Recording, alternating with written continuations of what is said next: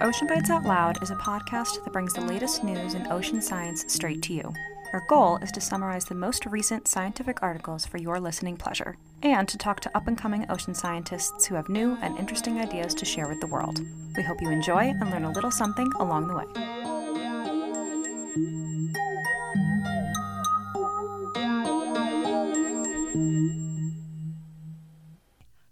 Hello. Thanks Hi. for joining me today on our podcast. First off, can you tell me your name and your preferred pronouns? Yeah, my name is Megan Davies, and my pronouns are she, her, and it's exciting to be here. Great. Awesome. I'm also excited to have you.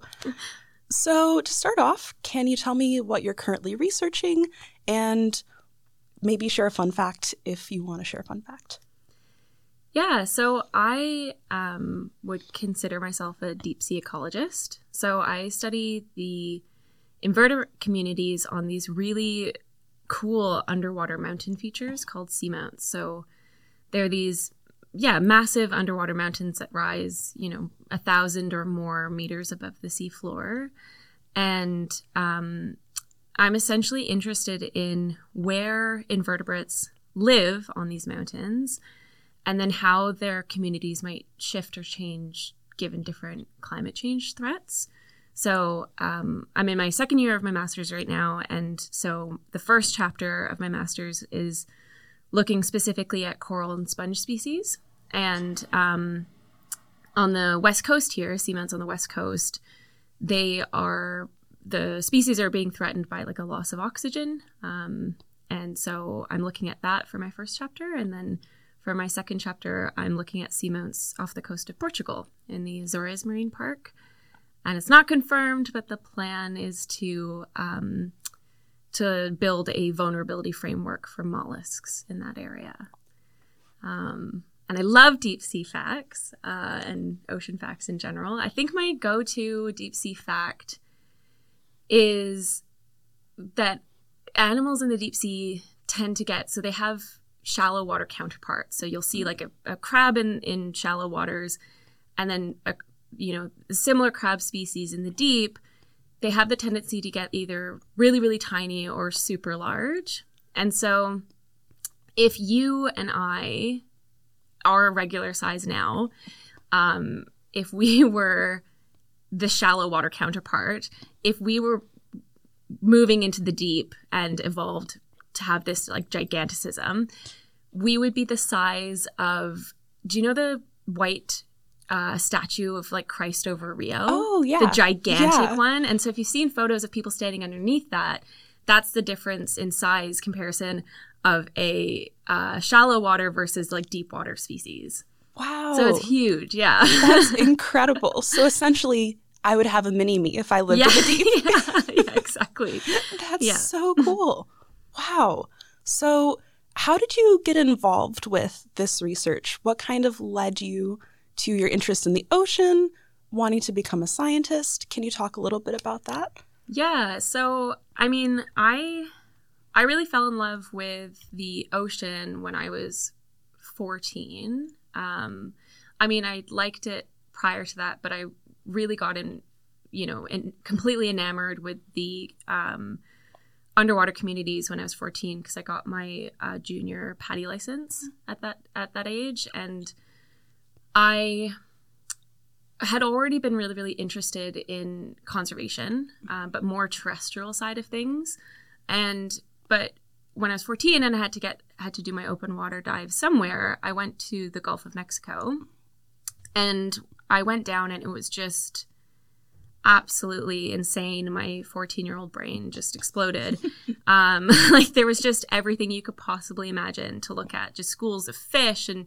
beautiful corals and it was just teeming with life. But that alone, I don't think would have been enough for me to switch from terrestrial, um, you know, my love of terrestrial and, and my my goal at the time to be like a terrestrial ecologist to a marine ecologist. Um, but what ended up happening was in very very short short succession, I was diving in Mexico, and then was diving in the Mediterranean, and I went and did two dives uh, in Greece, and all I saw were plastic bags and then Mm. one sea cucumber.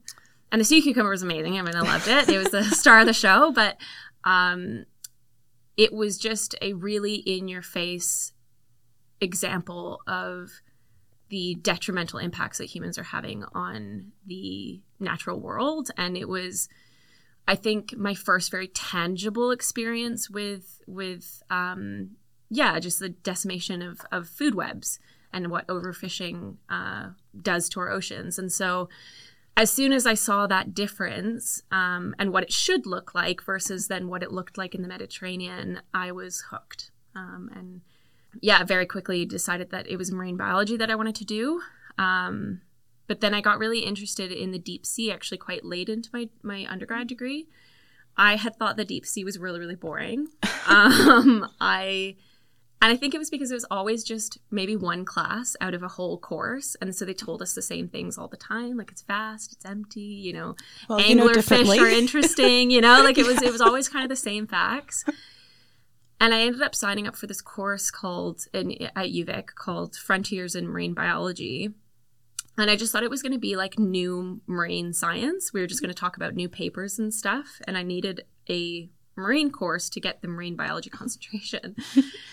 and I went the first day of class and I sat down, and it was the last class that was taught by uh, Verena Tunnicliffe, who is like the absolute deep sea legendary lady. And she let us know in the first class that it was going to be a deep sea course. And I was sitting there just thinking, oh no, like, do I get up and leave? Like, this is my. This this sounds like it's going to be awful. I think the deep sea is boring. you know, do I just slip out the back right now? and I was so disheartened. And then I think it was by the end of the first lesson, by the end of the first class, I was just gobsmacked. Um, and yeah, learning from the absolute legend herself and, you know, got introduced to sea mounts very quickly and then just immediately was like, this is, this is it. Um, so yeah. Well, it's good you stayed there. Yeah. yeah. You said you did a little bit with terrestrial ecology beforehand. Yeah. Can you tell me a little bit more about that and kind of how that switch over was that difficult for you to switch from terrestrial to marine? And did you have any second thoughts, I guess, about doing marine before you, you switched over? Yeah, so I um I ended up going to college in a small town in Ontario, um, Fleming College, their um, environmental school. I went there for ecos- a course called um, ecosystem management, and it was a two-year program, and you would learn a lot of uh, a lot of things to do with more like terrestrial and aquatic. So things like land surveys, uh, aquatic surveys, a lot of like GIS. Um, there was a indigenous emphasis, so we did environmental and indigenous law, and it was it was amazing. I actually loved it. It was um, hard to convince myself to go back to to marine biology because I did that first, and um, I I loved the courses where we focused on like holistic restoration and yeah conservation. Um so yeah i my original kind of post-secondary research was really in more ontario based terrestrial studies. Um and that's kind of more what i grew up with. My my mom's partner uh, works for the Toronto Region Conservation Authority, and she used to always take me out on field surveys and stuff. So she started teaching me from when I was five years old onwards to, to care about the terrestrial world. Um, but it was a pretty easy transition, I think, because for me, it was never really about loving more one system more than the other. It was. Um, I was just interested in in doing a career that would end up helping in some way. So I I wanted to to do research that would inform you know management or policy or um, conservation efforts, and so I think I would have been happy no matter which system I ended up in. But um, yeah, as I said, I just got really obsessed with this the the I think just the the marine side of things felt very dire. Um, and so it was a pretty easy, yeah, it was a pretty easy transition. I mean, a lot of the a lot of the things that you study, at least for me in, in, in between my undergrad and then uh, my college diploma, it was a lot of ecology based um, questions and systems, and so that there's a lot of there's a lot of crossover. Yeah, so it sounds like you were able to really take the skills that you learned in your undergrad and like through that experience over to marine ecology, and just the passion for it is Yeah. really evident. And especially when you are confronted with something like tons of plastic while you're diving, Yeah, it's just really hard to just turn away turn away from that. yeah, for sure. So, moving on a little bit, what does a normal day as a grad student look like for you?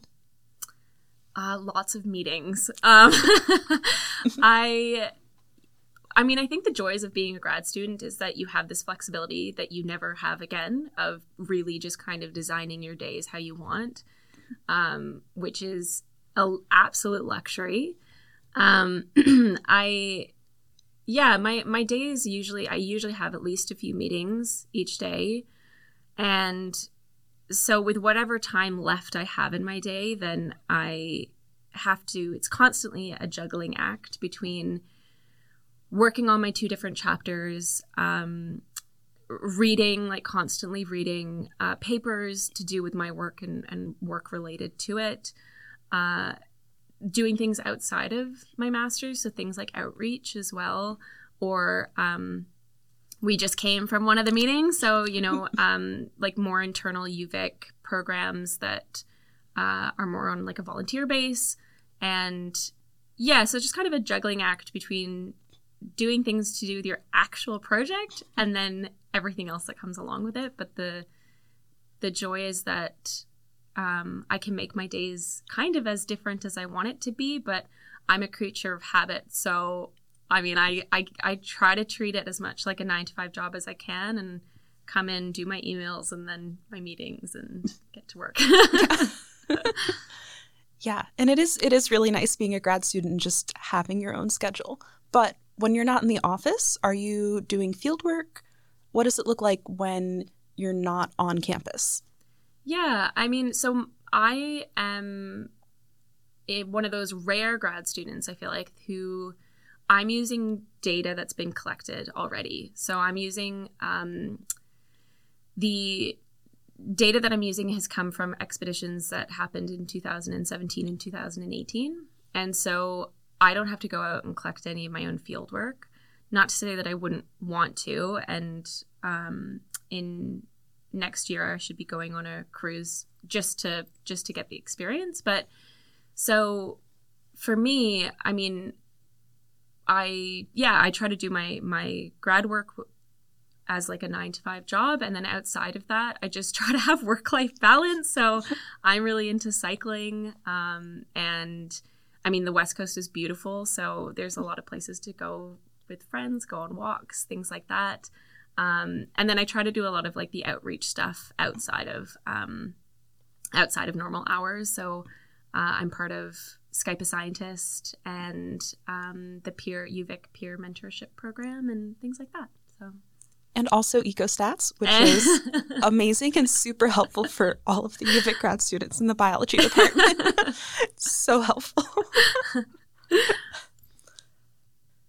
so, we've already talked about a lot of your passions for the ocean and like how much you are interested in conservation and research and doing all of this outreach stuff.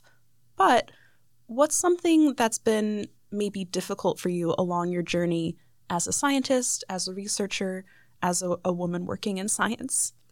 Yeah, so I think my my main two challenges um being in grad school have been so I kind of think about it in like I have a concrete challenge and then I have a mental challenge. And so my concrete challenge has been and bringing it back to ecostats so the meeting that we just came from I I am not a statistician. I you know my my brain is doesn't work that way. Like I'm I'm just not a very um, analytical person, and so I have always struggled with math and and and uh, statistics and and you know, yeah, that's just not my strong suit. And so I think you know that is that is a very concrete challenge that I have to deal with.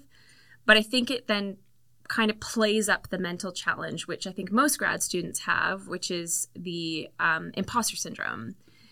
And I had wicked imposter syndrome. I think, you know, it was heightened by this fact that one of the things we say, you know, you're kind of told you need to be good at to be a scientist is stats, is math, is, you know, the coding. And I'm so not good at it that it really played up the already um, overwhelming feeling of, of imposter syndrome. So when I started, um, when I started grad school, I used to refer to me getting into grad school as I had I had, you know, snuck my way in or I had talked my way in. Um, things like that. Like it was just this overwhelming feeling that my supervisor was somehow duped and she would she would you know realize that i wasn't supposed to be here. And it was because you know we're we're yeah we're taught that that scientists have to really have these like analytical brains which i don't have. So th- those have been my like two major challenges. Yeah thanks for sharing. And i think it's really important that we do talk about these issues because imposter syndrome is so prevalent yeah. but not a lot of people talk about it and it's just like something that's kind of hidden away yeah. or we don't really think that other people are dealing with it. And i think a lot of people deal with it all the time. Like yeah. i've dealt with it also in the past still sometimes deal with it. Yeah. And it's like a continuous conversation that i think we don't have enough in academia and in science in general. Yeah. So thanks for sharing. Yeah my pleasure. Yeah i think it was i mean it became really obvious when i started because i'm i that was one thing like i'm i'm I'm the first to admit that I'm not great at stats. Um, and so when I was feeling really overwhelmed with the imposter syndrome, I mean, I was talking to everybody about it. And it was really amazing how many grad students felt the exact same way. And it just goes to show I mean, if everybody's feeling that way, then, you know, you can't all be right, right? Like, you know, True. we, we all got in for a reason. And I think I was just completely overlooking my strengths and then um, focusing on on my weaknesses and then wondering why why the hell I got you know in in into grad school. But it's just yeah like we can't all be imposters so. Right. And it sounds like you found a really good support system within the other grad students and within the department that you're able to talk about it which is really good. Yeah yeah. I mean i think it is i think that's one of the things that's become really really obvious to me when I was in, you know, in this past year of grad school is that it's whatever you're feeling, the the likelihood is you're just not alone. Um, and it yeah, there is really that sense of comfort when, you know, misery loves company, but it's it's yeah, their power is in, in numbers and um, yeah, certainly it's it's comforting when you when you see these people who you look up to. You know, when you look around your peers and you and you see these brilliant people, and if they're also feeling the same way, then it's yeah, it's quite it's quite comforting. yeah, it's really good to know that you're not alone, and maybe it's also a reflection on the system of academia that it also needs to change. I mean, absolutely. I mean, I think so. When I was when I was in high school, I was specifically told by my some some of my high school teachers not to go into sciences. They were like, "You are not a scientist. This is not your strength. Do not pursue this." Wow. I dropped out of grade 12 bio. My my physics professor was just constantly disappointed in me.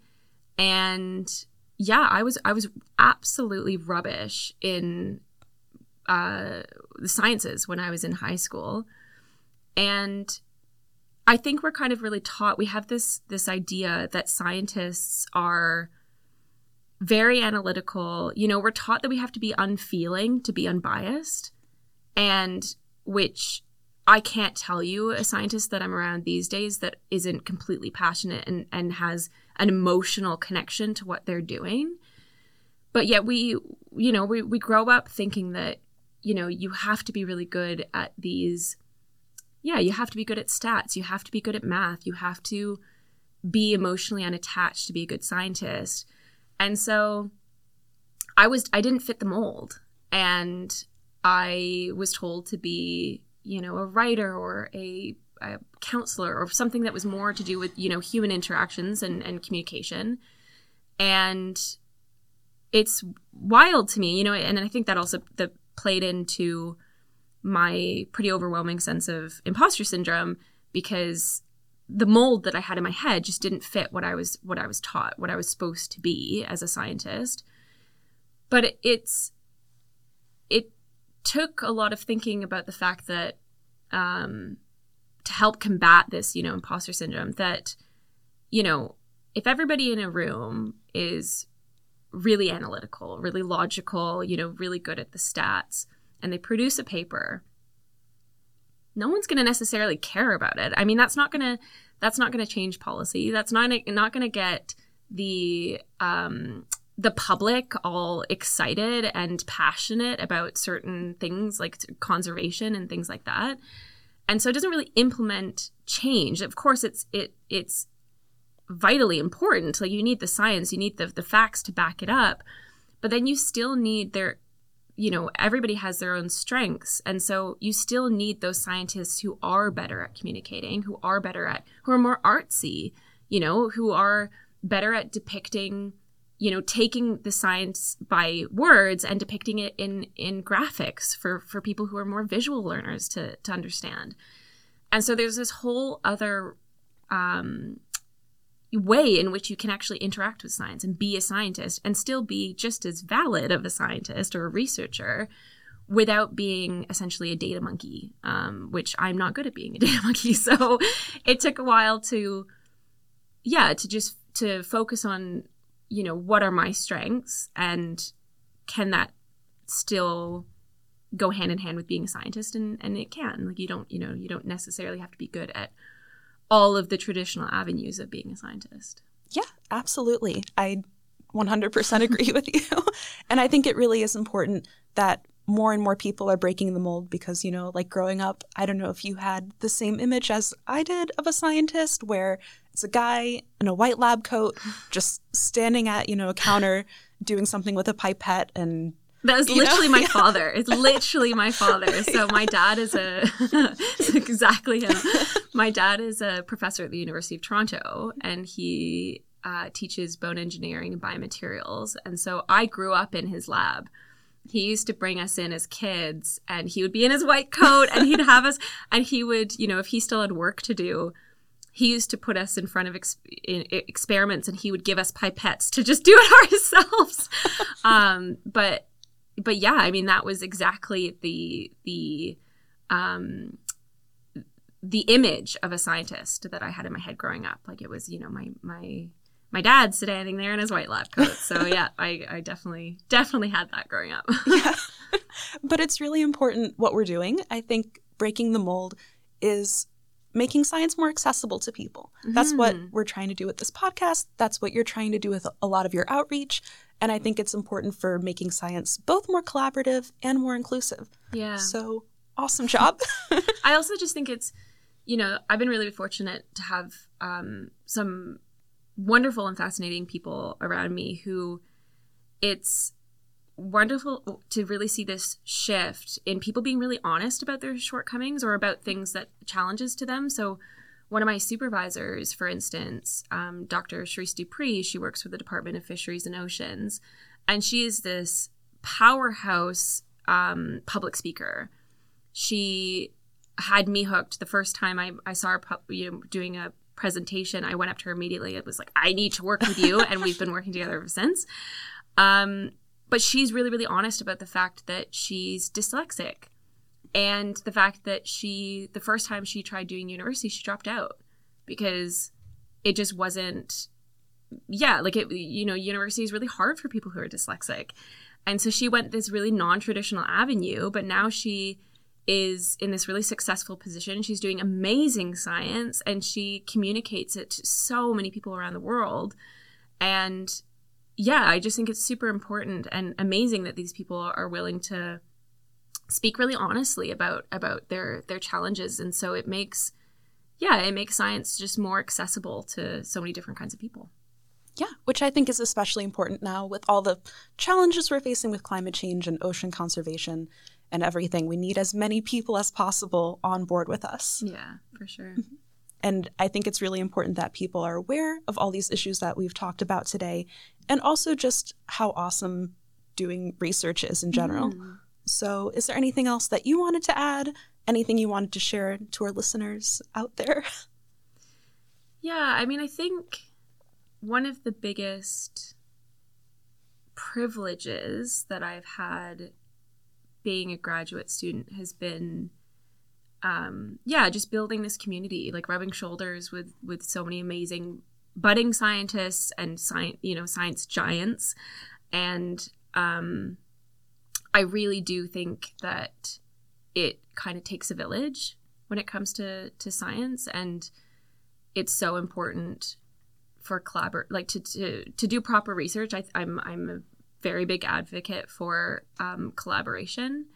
And I guess for my own work, one of the things that I'm I'm very proud to be a part of is that the so the research that I do in the Pacific, all of the um, the seamounts are co-managed by the Department of Fisheries and Oceans and then also the Coastal First Nation. So, um, for instance, there's a there is a seamount that's really important to the um, to the Haida people because it's based in their creation story. So SGaan Kinghlas-Bowie, and I am really excited that there are a lot of projects like this out there that kind of help us step away from this siloed view of science that we have where and and and you know stepping away from that and kind of incorporating other versions of knowledge. So, you know, traditional First Nations knowledge and um, citizen science. And